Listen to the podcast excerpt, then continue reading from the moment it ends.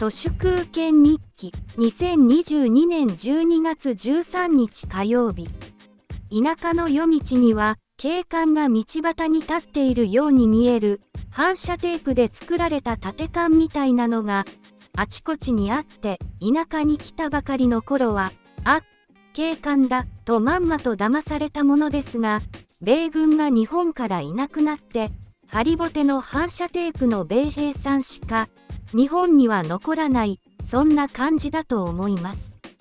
米軍が日本からそっといなくなることによる日米安保条約がチャラからの軍事費を倍にするには真水で4兆円必要らしいんですがそんなの知らんがな。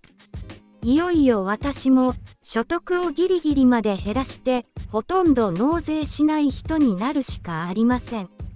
エタノールで思考能力ゼロのドアホーになった岸田文雄は2037年までかすめ取り続けている震災復興税を軍事費に当てちゃおうかなんて目論みまで出ていて面白いですね。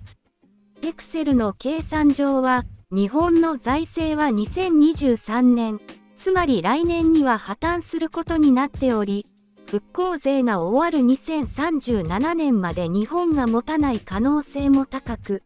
来年あたりは財政と金融が同時クライシスになるかもしれません。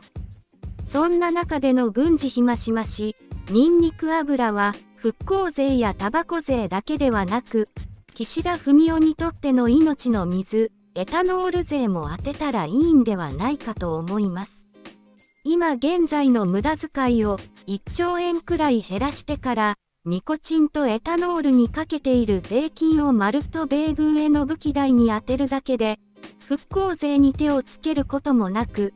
真水で3兆円くらいにはなるはずです。エタノール依存の岸田文雄にぴったりの財源はエタノールしかありません。極東コリアであるジャップランドの据えたような老廃がいよいよ熟々に売れ果て崩れつつある中で私が刮目したのは核融合エネルギーにおけるブレイクスルーがアメリカで起きたらしいという報道です。エタノール依存の岸田文雄が世界の流れに真っ向反して原発施設を増設する謎と木印の宣言をしている横で核分裂である原発エネルギーとは真逆の核融合によって投入したエネルギーを上回るエネルギーが手元にできちゃったとのこと。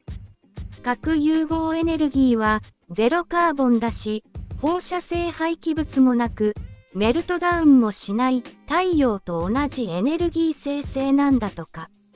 アインシュタインの理論からオッペンハイマーによる原爆製造、岸田文雄のホームベース広島への原爆投下まで、各分裂エネルギー技術の実装はあっという間でしたので、今回の核融合エネルギーも、もしかすると私が生きているうちにサクッと実現するかもしれません。もしそうなれば、何と言っても、未だに原子力に寄りかかっている極東の無用の長物、経産省メガネザルどもが、エネルギー革命で完全に役立たずとなる日々を想像するだけで、ざまあ見ろって思います。ゼロカーボンとなれば車もすべて、あっという間に電気自動車に塗り替わるでしょう。夢のようですね。本日は以上です。ありがとうございました。人の行く裏に道あり花の山。